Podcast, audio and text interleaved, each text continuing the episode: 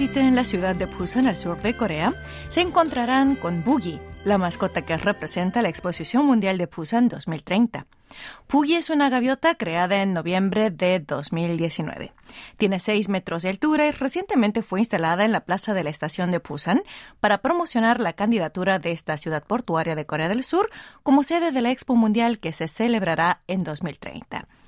Esta mascota es muy simpática y en el centro sostiene un gran corazón rojo con la frase Hagámosla en Busan en referencia a la Expo Mundial. Su peinado es ondulado por la brisa del mar y lleva zapatillas en forma de camelia.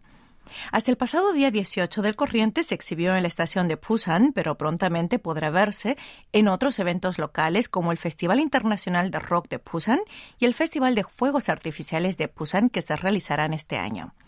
De esta manera, esta urbe portuaria surcoreana se está promocionando activamente para albergar la Expo Mundial 2030, evento para el cual compite junto a otras candidatas como Roma de Italia, Odessa de Ucrania y Riad de Arabia Saudita.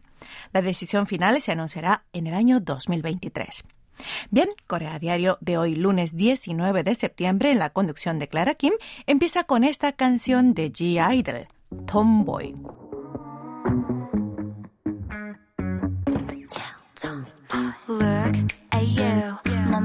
당해 날 You took off hook 기분은 cold like brew Look my toe 날 accident tattoo I got to drink up now 네가 싫다 해도 좋아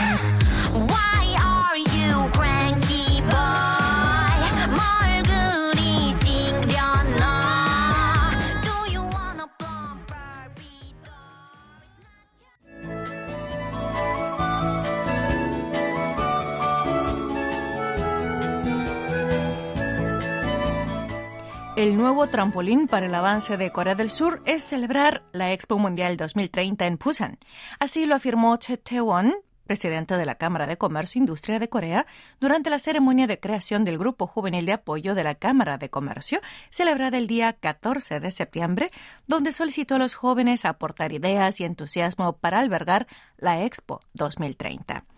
Este grupo de apoyo lo integran 100 jóvenes mileniales cuya edad promedio es de 21,8 años, quienes jugarán un papel muy importante en generar ideas publicitarias para negocios clave promovidos por la comunidad empresarial y también se encargarán de producir contenidos relacionados y en la difusión boca a boca a través de las redes sociales. Mediante ideas ingeniosas y una visión global, estos jóvenes serán la fuerza principal para atraer la atención y el interés del mundo hacia Corea del Sur y poder así albergar la expo en este territorio. Teniendo en cuenta esto, la Cámara de Comercio e Industria anunció un plan adicional para captar 30.000 seguidores globales gracias al apoyo y las diversas actividades de promoción del grupo juvenil. Para conseguir su objetivo, primero planea crear una plataforma para apoyar la promoción de la expo a través de las redes sociales, donde recabarán opiniones de individuos y grupos que aporten ideas para el evento, sin importar su edad, ocupación o nacionalidad. Como estrategia para adjudicarse la celebración de la Expo en Busan, los jóvenes desplegarán numerosas actividades, entre las que se incluyen concursos de baile con celebridades, recomendaciones de sitios turísticos de Busan según los resultados del test de personalidad MBTI, cabinas de fotos AR, etcétera, etcétera. Por otra parte, está el objetivo de lograr un consenso internacional sobre la agenda de la Expo 2030 mediante la formación de un grupo de discusión global con jóvenes en el extranjero.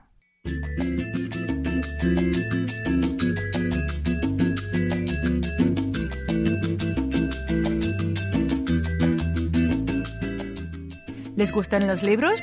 Para los lectores empedernidos les tengo una muy buena noticia. El próximo 23 de septiembre se inaugurará el Festival Internacional de Escritores de Seúl 2022, en el cual participarán 35 autores, incluyendo a la argentina Samantha Schweblin y al colombiano Santiago Gamboa. En cuanto a la primera, Samantha Schweblin es una escritora argentina nominada tres veces al Booker Prize International y es autora de la obra que dio vida a la película de Netflix Fever Dream, en español Distancia de Rescate. Por su parte, el novelista colombiano Santiago Gamboa es un autor viajero que ha residido en más de 70 países durante 30 años y es apodado como el García Márquez del siglo XXI. Aparte de ellos, en esta edición participan la poetisa surcoreana Choi Dong-mi, galardonada con el Premio Nacional del Libro, y la novelista india y autora de bestsellers Mega Majumdar. En particular, los lectores cifran muchas expectativas también en las charlas que realizarán Forrest Gander, quien ganó el premio Pulitzer por su colección de poemas Be Wit en 2019, y Sayaka Murata, quien recibió el premio Akutagawa, considerado como el premio literario más prestigioso del mundo. Todos los escritores que participan en este festival se presentarán en varios eventos como lecturas y charlas de libros. El Instituto de Traducción Literaria de Corea anunció el día 14 de septiembre que llevará a cabo el Festival Internacional de Escritores de Seúl del 23 al 30 de este mes. El tema de este año es Más allá del muro, más allá de la historia, y contiene un mensaje esperanzador para superar fronteras y la pandemia a través del lenguaje. El Festival Internacional de Escritores de Seúl es un festival literario que se lleva a cabo desde el año 2006 para ampliar la base de intercambio para la literatura coreana y la literatura mundial y maximizar las oportunidades para que los lectores experimenten a pleno la literatura. Hasta la fecha, en él han participado más de 268 escritores nacionales y extranjeros de 58 países. Todos los programas y sesiones de lectura son gratuitos, pero solo pueden asistir aquellos que hayan hecho una reserva con anticipación a través del sitio web del Festival Internacional de Escritores de Seúl. Vale señalar que la presente edición se realizará en formato híbrido, con eventos presenciales y no presenciales. Para más información pueden acudir al sitio web de este Festival Internacional de Escritores de Seúl 2022, el cual es siwf.or.kr. Hacemos una pausa al son de esta canción de Chong Seung-hwan, Si fueras tú. Luego continuamos con más Corea Diario.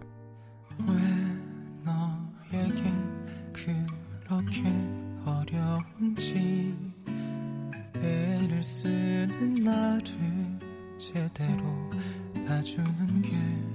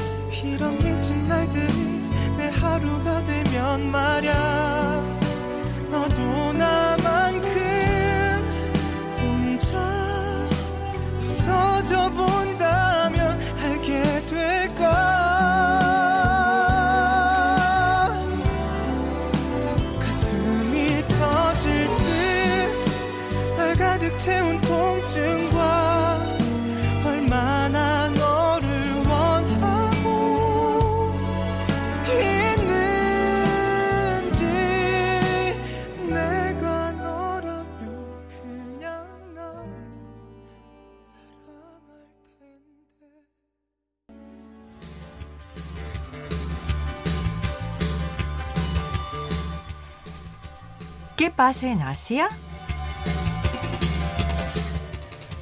¿Qué tal amigos? Sonia Cho les invita de nuevo a conocer qué pasa en Asia, espacio donde comentamos las principales noticias de este continente.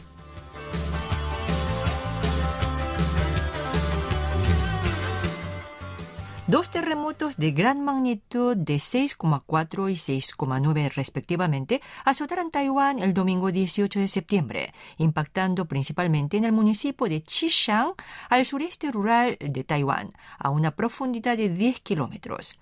Los sismos provocaron caída de edificios, deslizamientos de tierra y cortes viarios, así como derrumbe de puentes en las carreteras al sureste de la isla. La Administración de Ferrocarriles de Taiwán detalló que un tren descarriló en la estación de Dongyi en Hualien al ser golpeado por el hormigón de una marquesina que se desplomó durante el terremoto, pero los pasajeros resultaron ilesos.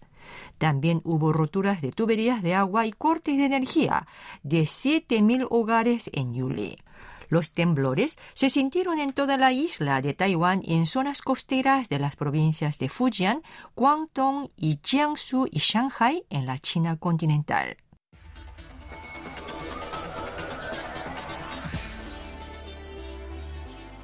Más de 8 millones de personas tuvieron que ser evacuadas en Japón ante la llegada de un tifón sin precedentes. El super tifón Nanmadol alcanzó este domingo la costa sureste de Japón, obligando a las autoridades locales a recomendar la evacuación de más de 7 millones de personas por las violentas rachas de viento y lluvias torrenciales esperadas. Las rachas de viento alcanzaron 235 kilómetros por hora y dejó 500 milímetros de lluvia en menos de 24 horas en varias zonas de la isla de Kyushu. En la prefectura de Miyazaki, Japón, lanzó una bomba de agua de 662 milímetros durante 24 horas hasta las 10 de la noche del domingo 18 y tuvieron que suspender algunas operaciones ferroviarias y aéreas de alta velocidad. El domingo más de 200.000 hogares de la zona se quedaron sin electricidad. En Japón, la temporada de tifones alcanza su mayor intensidad entre agosto y septiembre, con fuertes lluvias susceptibles de provocar inundaciones y desprendimientos de tierra. En 2019, el tifón Hagibis causó más de 100 muertos en el país que entonces acogía la Copa Mundial de Rugby.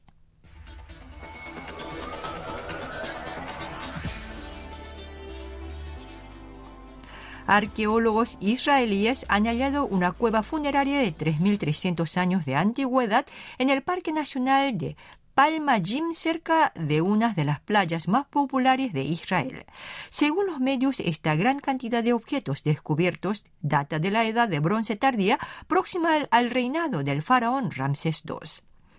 La cueva fue descubierta por accidente durante unas obras después de que un tractor golpeara una roca, revelando el techo de una cueva ubicada a 2,5 metros de profundidad, repleta de vasijas de cerámica y bronce que se conservaron en una posición original eran ofrendas funerarias enterradas con los muertos bajo la creencia de que la utilizarían en el otro mundo.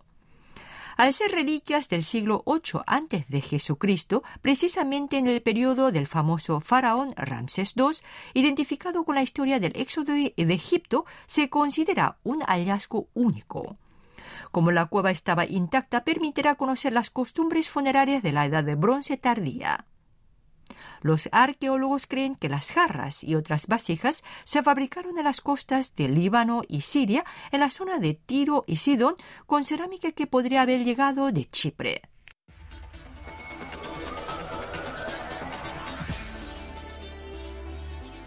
China planea adentrarse al turismo espacial en 2025, transportando a sus primeros viajeros que pagarán entre 2.860.000 y 430.000 dólares, según explicó la entidad a cargo del país. El turismo espacial comercial estará en pleno apogeo en 2027, según Yang Nixiang, fundador de una empresa respaldada por el gobierno para investigar el uso comercial de cohetes. El sector espacial comercial en China ha pasado de una era 1.0 caracterizada por la fabricación fundamental y la investigación y el desarrollo a una era 2.0 impulsado por las aplicaciones y las fuerzas del mercado. Se espera que el sector alcance el nivel de desarrollo de Estados Unidos en 10 años. Acaban de escuchar qué pasa en Asia. En la conducción estuvo Sonia Cho.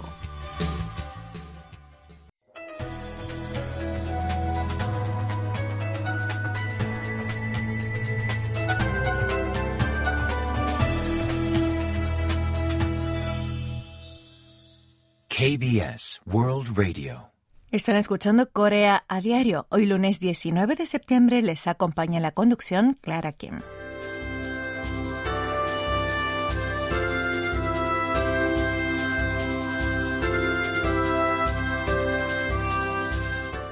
¿Cuáles son sus dramas, películas y actores coreanos favoritos? Si todavía no lo han pensado, vayan haciéndolo mientras escuchan la siguiente noticia, que les va a revelar cuáles son los gustos de los fans internacionales en esta materia. Según un informe de la Agencia de Intercambio Cultural Internacional de Corea, en adelante por sus siglas COFICE, la serie El juego del calamar la película Parásitos y el actor Lee Min-ho son los favoritos de los aficionados a la cultura popular surcoreana. Según el informe titulado Tendencias Globales del Hallyu 2022, publicado por Cofice el día 8 del corriente, desde que llegó la pandemia de COVID-19, los consumidores internacionales gastaron más en dramas surcoreanos que en cualquier otro género cultural. En cifras, las series coreanas acapararon casi un 54%, seguidas por las películas con casi un 52%. Después se posicionaron los géneros de entretenimiento, juegos cibernéticos, webtoons, música, dibujos de animación, productos de belleza, libros y moda. Este estudio revela que los dramas coreanos superaron con gran diferencia al resto de contenidos y productos culturales de este país asiático, posicionándose como el contenido cultural coreano favorito. Entre las razones de esta predilección, los consumidores internacionales citaron la narrativa bien estructurada y la apariencia atractiva de los actores y actrices como factores en la popularidad de los dramas coreanos. En cuanto a la razón del aumento de visionados de dramas y el alto nivel de favoritismo, no se puede ignorar el éxito de la serie El juego del calamar, estrenada en septiembre del año pasado. El juego del calamar causó un síndrome global y batió casi todos los récords de contenidos de vídeo en la plataforma de OTT. Aparte del juego del calamar, otras series muy populares de la televisión surcoreana fueron Aterrizaje de emergencia en tu corazón, Vincenzo, Penthouse, Kenmaul Cha Cha Cha y Descendientes del Sol. El actor coreano preferido fue Lee Min-ho, seguido por Hyun Bin, Kong Yu, la actriz Song Hye-kyo y el actor Song Joong-gi. Por otra parte, la mejor película coreana para los espectadores internacionales fue Parásitos, del director Bong Joon-ho, seguida por Tren a Busan, Sobok y Seung ho Por último, los cantantes favoritos del K-pop fueron BTS, seguido por Blackpink, Lisa de Blackpink, Psy y Twice. En esta encuesta participaron aficionados a la cultura coreana de 18 países, incluidos China, Japón, Taiwán, Tailandia, Malasia, Indonesia, India, Vietnam, Australia, Estados Unidos, Brasil, Argentina, entre otros.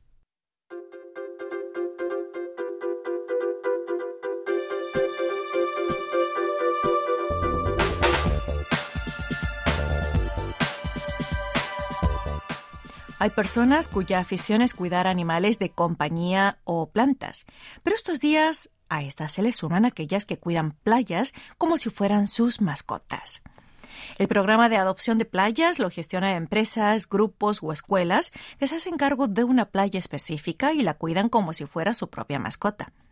Este programa comenzó en Texas, Estados Unidos, en 1986 bajo el nombre de Adopt a Beach, o sea, en español, adopta una playa y se ha extendido por todo el mundo, siendo Estados Unidos, Reino Unido, Australia y Nueva Zelanda los países más activos.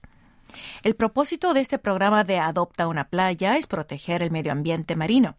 Los participantes limpian y recogen la basura acumulada en la playa a su cuidado y registran el tipo y la cantidad de desechos marinos recolectados. Los datos se utilizan como base para que los gobiernos formulen políticas relacionadas, pero a la vez muestran cuán grave es el problema de los desechos marinos. En Corea del Sur, concretamente en septiembre de 2020, el Ministerio de Océanos y Pesca firmó el primer acuerdo con la isla de Jeju para permitir este tipo de actividades. Desde entonces se ha ampliado a ocho gobiernos metropolitanos en todo el país. Actualmente hay 56 playas que forman parte de este programa de cuidado en todo el territorio nacional. El Ministerio de Océanos y Pesca llevará a cabo el primer concurso nacional de adopción de playas. Este tendrá lugar el 22 de septiembre y seleccionará a las mejores organizaciones que hayan implementado actividades de limpieza y cuidado de las playas adoptadas. Vale saber que todos los grupos, empresas y escuelas pueden participar en el programa de Adopta una playa. Sin embargo, no se puede participar de forma individual, sino siempre como parte de un grupo o entidad. Esto se debe a que es difícil producir contenidos tales como campañas y realizar actividades regulares de limpieza en calidad de particulares. Todos aquellos que estén interesados en este programa pueden visitar el sitio web Sea Care Platform y elegir una de las playas designadas. Y si desean cuidar de una playa que no figure en la lista, deberán consultar con el gobierno local competente. Una vez formen parte del programa, el cual dura dos años, los participantes deben ocuparse de limpiar y recoger desechos en la playa escogida al menos tres veces al año. También deberán producir y gestionar contenidos o campañas sobre protección del medio marino al menos una vez al año. Así con esta noticia y con una canción relacionada concluye esta primera entrega de la semana de Corea a Diario. Hasta aquí los ha acompañado Clara Kim y me despido con este tema de cool titulado La Dama de la Playa. Que lo disfruten.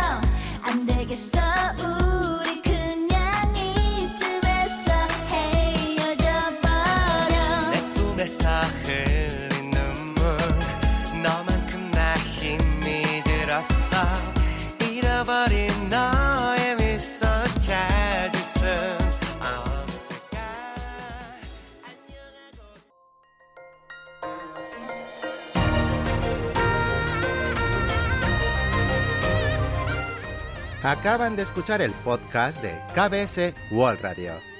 Hay muchos más contenidos en wall.kbs.co.kr barra Spanish. Gracias por seguir en sintonía. KBS World Radio